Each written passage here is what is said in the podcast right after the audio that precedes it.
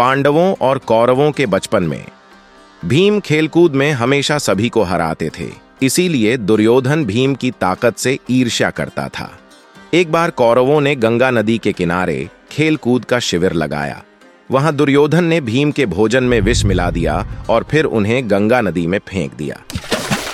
बेहोश भीम डूबते डूबते नागलोक पहुँचे, जहाँ नागों ने उन्हें काटकर उनका विष का असर कम किया।